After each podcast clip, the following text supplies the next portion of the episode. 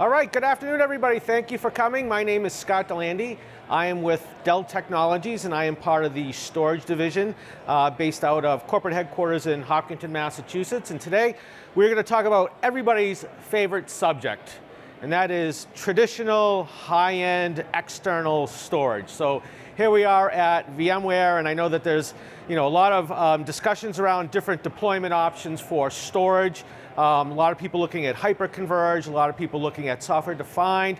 Um, but what I can tell you is that we've talked to many, many customers that still continue to rely on traditional storage infrastructure for their mission critical applications. So um, it is definitely something that's not going away and something that actually we're seeing people continue to invest in. And what I want to do is I want to spend a couple of minutes talking about what some of those reasons are in terms of why people continue to invest heavily in that part of the infrastructure. And then I want to show you some of the new, cool new features that we've introduced um, to help make your VM environments not just uh, more efficient, but more reliable, more stable, and provide higher levels of availability. So let's get started, right? So from a uh, platform perspective, when you look at the things that people do with PowerMax, one of the big ones is the ability to consolidate okay? At the high end, we have users out there that put dozens, hundreds, in some cases thousands of ESX clusters on a single storage array. So that gives them the ability to scale into thousands, tens of thousands of virtual machines.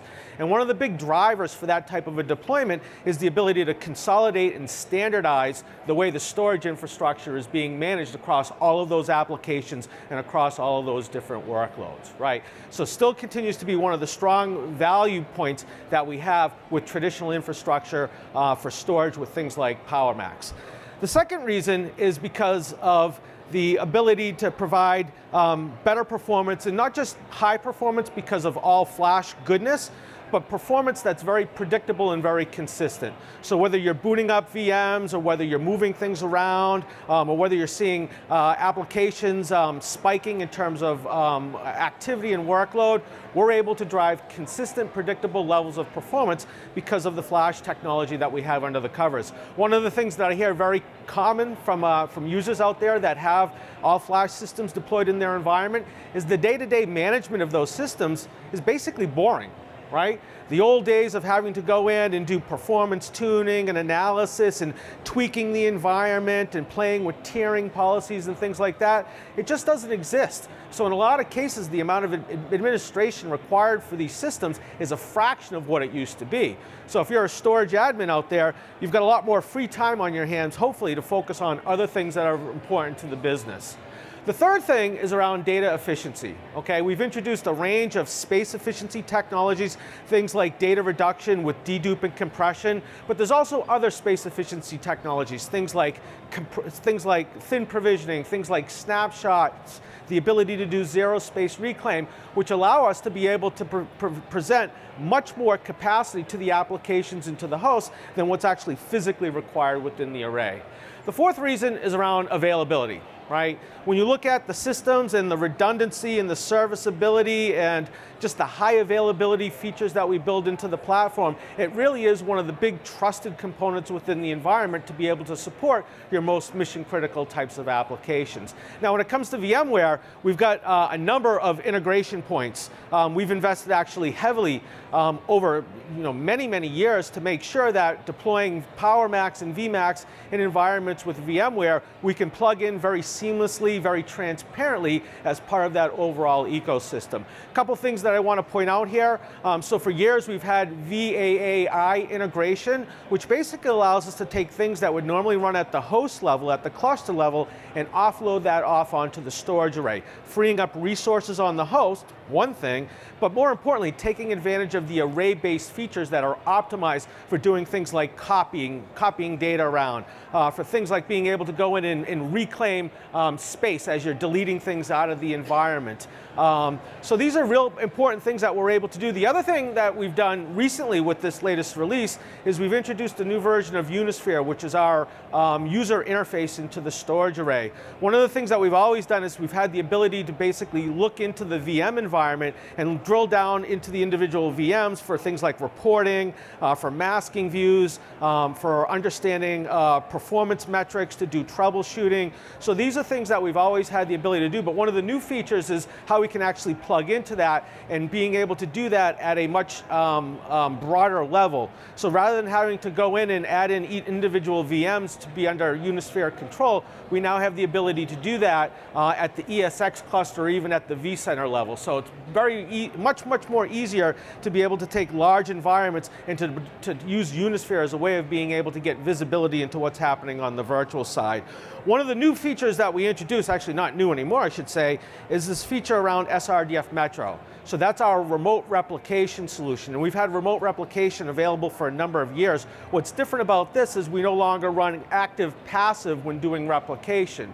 What we now can do is we can run active active. So this gives us the ability to have both sites being able to access data simultaneously. So if something happens at one location or another, the time recovered to failover is much, much faster, and the, and the recovery point in terms of data loss is zero right? But there's some other things that we're able to do with Metro. And what I wanted to do is I wanted to bring up one of our corporate systems engineers, Mr. James Salona, to come in and uh, show you guys who wants to see a demo.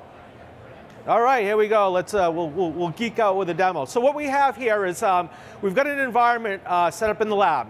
And we've got uh, two VMAX systems, actually a PowerMax and a VMAX system in this environment, and we're using SRDF Metro to replicate um, over about 20, 26 miles of distance between the two sites.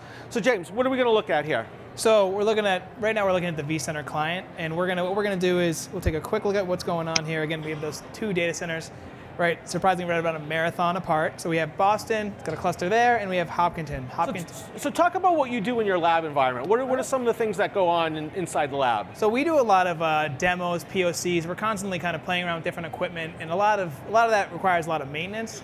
So I'm often migrating VMs from one site to the other to, to do some so it's a, maintenance. It's a, it's a very dynamic environment. You're moving equipment out, you're moving equipment in, you're making upgrades, you're doing certification testing, you've got all these types of things. Yeah. So why do you guys use SRDF Metro?